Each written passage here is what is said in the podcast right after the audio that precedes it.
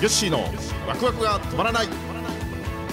この番組は逆境を跳ね返しワクワクと楽しさに変えるそんなことできるわけないと思っているあなたへ日本商工会議所青年部令和3年度会長での経験をはじめ岩崎経営グループを率いる吉川正明の経験豊富で分かりやすい。聞いているあなたもワクワクが止まらなくなる番組です。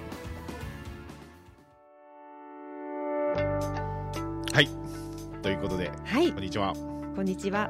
いや7月になりましたね。そうですね早いです早いねですね。これを聞いてる人が、はい。しえー聞いてる日は7月3日。3日です。うん今はまあちょっと早いですけど。そうなんですよね。でも最近暑いですね。暑いですね。蒸し暑くなってきましたゆね。うさん夏好きですか？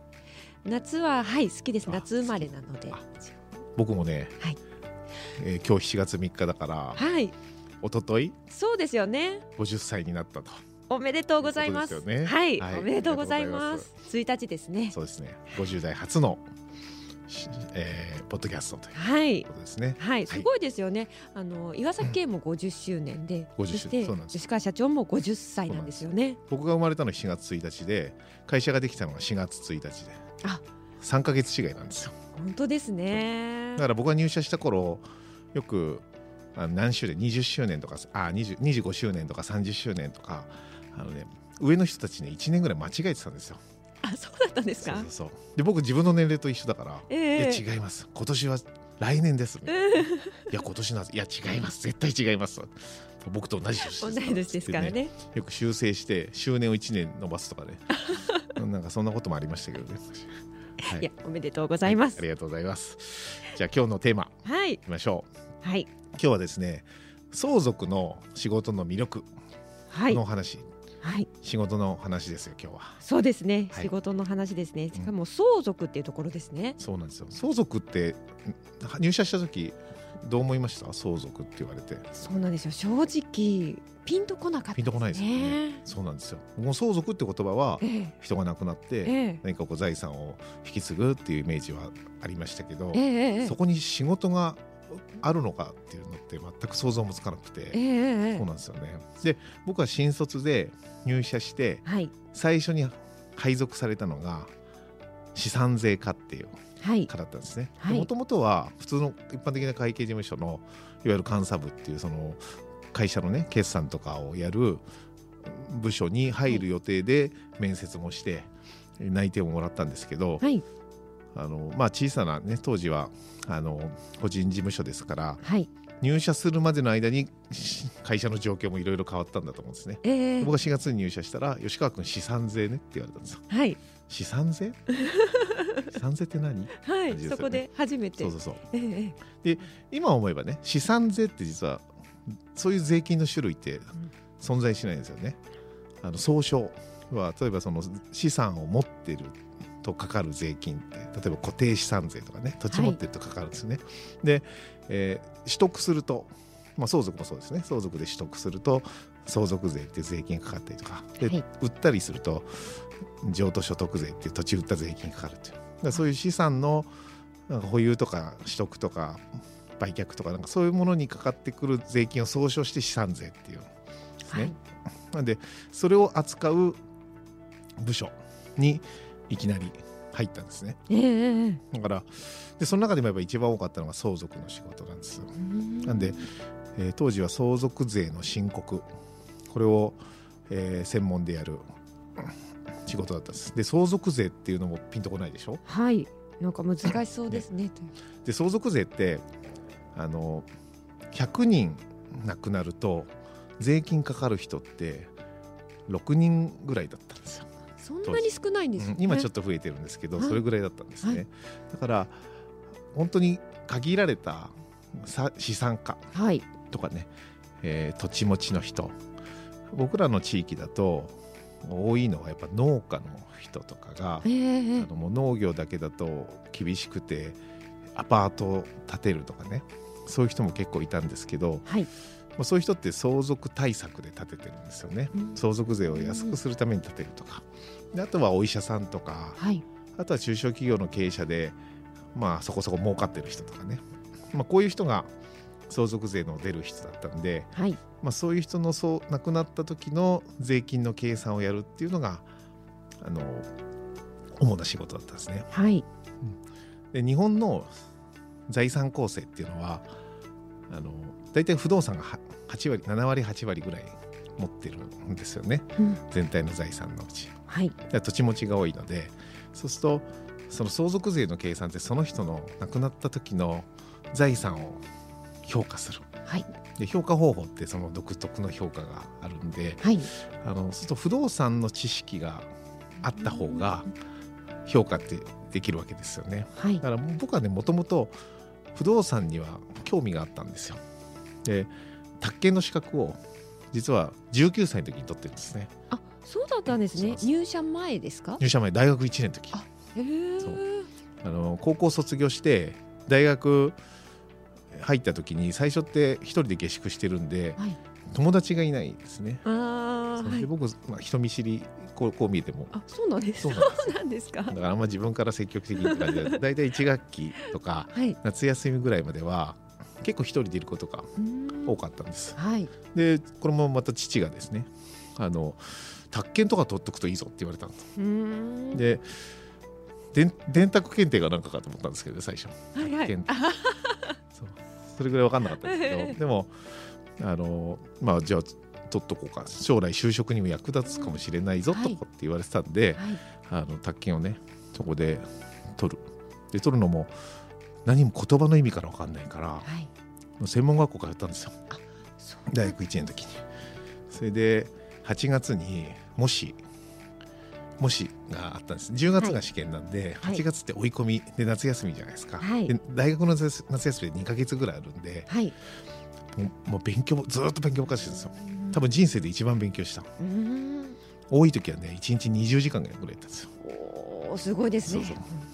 で8月は模試を1月1日から31日ま毎日模試やってたんですね、はい。で好きな時に受けてはい。答え合わせしてみたいな期間だったんですよ。模試期間っていうのがあって。はい。で僕ねその日ね1日から31日まで31回受けたんですよ。もう毎日ですか？毎日受けた。で受けええ。て採点しえてえその日のうち答え合わせしてはい。それでもう夜中になっちゃうんですよ。それでまた次の日試験受けてっていうのをやってええ。でその30回をねグラフでずっとつけてたんですね。ええ。ただね1回目はね14点だったんです。よあ50点満点。ええ。で合格ラインは35って言われて。はいで14点だったんです、はい。でそこからねやっぱやっていくうちに上がっていくんですよ。だんだん。で最後のもう25日月ははい。全部45点超えだったんですよ。おー。だからもう間違いないだろうと、はい。もう5回連続ではい。47とか8とかだからはい。さすがにこれじゃ受かるだろうと思ってはい。試験もはい。意外と余裕で余裕で受かったっていうかね、ええそうそれぐらいね結構勉強したですよ。あの時は。よくやったなって思いますよ。すごいですね。本当。そうそうだいぶ話それましたけど。いやいやいやいや そんな感じでそう格を宅建の資格をを取ったっていうのもあったんで、はい。まあ、不動産には多少は興味があったんであのあれ入社した時のイメージと全然違う仕事だなとは思ったけどええ。でも結果的にあの良かったなと思ってねずっと続けてで当時4つ上かな？4つ上に先輩がいてはい。でその人の下で働いてたんですよ。はい多分その4つ上の先輩もうちの会社の中では僕の次に若いぐらいの人だったんではい。でその人の上の人が辞めちゃったみたいなんですよねはい。僕が入社する前に。だからその人にこうひっつけるとしたら年下の方がいいからあ今度新卒入ってくる吉川君がちょうどいいんじゃないかはい。ということで僕が多分急遽そっちになった。ですね。でそこでいろいろ教えてもらいました。鍛えられました。へえそうですね。この怖い怖いというか優しいんですけどはい厳しい先輩ではい。そうなんですよ。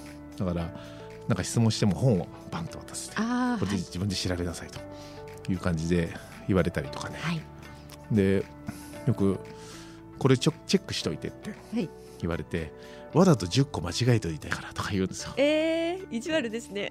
もうね 絶対11個見つけてやると思ってね。もう一生懸命やって。あ11個ありましたけどぐらいのことが言いたくてそうまあ見つけたか見つけてないか覚えてないですけどでもそんな感じで昆虫賞みたいなねうん。気持ちもありながら、はい。でもその人のおかげでいろいろ成長させてもらったなって思いますね。でただその人もね辞めちゃったんですよ。はい。なんで僕その後上司のいない状態も3年目ぐらいからはい。上司がいなくなって一人になっちゃって。へえ三年目で一人ってちょっと心細いですよね。で今では分かんないこともたくさんあったし、はいで当時ね税務署の OB でその資産税税務署の資産税部門にいた OB の先生が週に1回来てくれてたんではい。その人が僕の頼り。だからその日は月曜日来てくれたんですけど月曜日だけはもうその先生にもうずっと張り付いててうん。一日相手にしてはい。でいろんな話をしてでそこで勉強さうん。せてもらってええ。でそれを仕事に生かしてたみたいなところがあってね。であと分かんない時は税務署に聞いちゃあもう電話して。納税者のふりしてああ税務署はいえええそうそう。会計事務所だと名乗って聞くほどのええ。レベルじゃないんで。ちょっと聞きにくいなっていうこともですね。そうです。まあ確かにそうですよね。納税者のふりだったら、ね、何でも教えてくれるかもしれないそうですね。そうちょっとこうおじいちゃん風に言って演技したりとかもしたことありました え。そうそうそう。ただそんなことでねあの、まあ、そういう自分で勉強してやらなきゃいけないうん。環境に身を置かれたっていうのが、はい。もう今となっては良かったのかもしれないですよねう。んうんそうですね。もう自分で調べたりして、まあ本当電話かけたりして、なんとかしなきゃっていうところですよね。そうなんですよねだからねでもただ相続の仕事って面白かったんですよ。大体相手にする人ってこう年配の方がお父さん亡くなれてその奥さんはい。おばあさんとかねそういう人の相手をしたりとかするんですけどやっぱ相続って僕らもなんとなく仕事としてやると年間にもう何十件もやるんですけど、はい。その過程で考えると人の死って結構大きなことじゃないですか。そうですよね。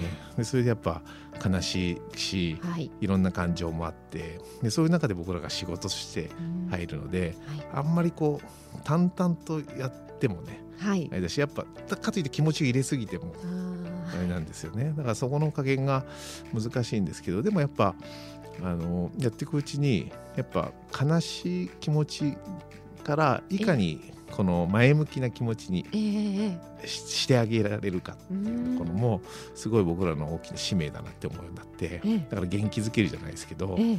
ね、これからじゃあそのお父さんの分まで私たちが頑張って生きなきゃってねうん。なんかそういうふうに思ってもらえるようなええ。やっぱ仕事をしていくっていうね。うん。だからそういうふうに思って結構だから感謝されるんですよ。うん。この仕事って。はい。ただまあさ前にも言ったことあるかもしれないですけどありがとうって言ってねお金をいただけるってそうですねで。しかも本当に相続はもう主人も亡くなって本当にどうしていいか分からなかった時にはい。あの本当にいろいろ助けてくれてありがとうみたいなねうんあのお手紙とかもたくさんもらったりするしそうそうそうそうね。なんかそんなこともあったんで本当面白い仕事でしたね。うんだから結構大変なこともあってはい。もう資産に関することなんで、はいすあのもう自分の財産をさらけ出すわけですよね、はい。だからもう逆にさらけ出しちゃった後なんで何でも聞いてくるんですよ。ええええいろいろ。ええただあのひどいのがねあの私の通帳どこにあるかみたいなね、あはい。うん。でこういう郵便物が見当たらないんだけどとかね。ええええで僕もなんとなく家のなイメージもあるし、ええ。いつも書類どこから出すかもなんとなくイメージがついてると、ええ。ええあの何番目の引き出し開けてみてもらえますかとかって言うとああったあったみたいな。ありがとうみたいなね本当に。夜中に電話来てるんですよ。あ、本当ですか。あと朝とかね。あの年寄りの方ってね待って待って待って5時頃電話してくるんですよ。こっちとしてはちょっと早いなと思っていますけど。そうそ。5時じゃまだ出てるだろうな。5時5時。そろそろいいかなみいたいかなと思って。そうそうそうあそうですか。これで安心して寝れるわなんつってね。うん。こっちが寝れなくなっちゃうんですでもそのぐらい頼られるってそうことそうそうそうですね。う、だからそういう本当にそれは面白かったですね、そんな私生活じゃないけど、ええ。そういうところまでこう頼られる。うん。やっぱ人間で頼られるとはい。嬉しいじゃないですかね、えうん、だからそうやって相続の仕事っていうのは本当にいい仕事だなってあの思ってね、まあ、今はもう僕そこの実務やってなくて、まあ、社員がみんなやってもうだいぶ今も大き大きくなってね。えはい。今相続の仕事も年間で500件うん近いで、はい。えー相談を年間でも受けるぐらいになったんではい。本当に良かったと思う、まあ、僕がやってるのは本当に数件からスタートしてるのでう、んそういう意味ではねあの相続で困ってる人をはい。もっともっとこう助けられるはい。仕事っていうのは、はいあのすごい大事な仕事だと思ってるんで、はい。まあ、これからもねあのこの仕事はもっともっと広げていきたいなってうん思ってますね。ねこう多分ねこう相続の仕事ってちょっといろいろありすぎて、はいあの実はねあと3倍ぐらい話したいんですよ。あ本当ですか？そうもっと相続ええの中,、中の話ええええ。それこそそうですよねでもあんまりだらだら喋るとね、はい相当長くなっちゃう。分けていきますか？分けていきましょう。うん今日はこれぐらいでいきましょう。このぐらいにしましょうか。はい、ありがとうございました。はい、番組では皆様からメッセージもお待ちしております。アドレスはわくわく三六五アットマークタックス岩崎ドットコムです。皆様からのメッセージお待ちしております。はい、はいということで、えー今日もなんとか無事に終わりました。はそうですね。い。じゃあまた次回を皆さんね、はい楽しみにしていただければと思います。はい、はいそれではまた次回ですね。はい。はい、さよなら。はい、さよなら。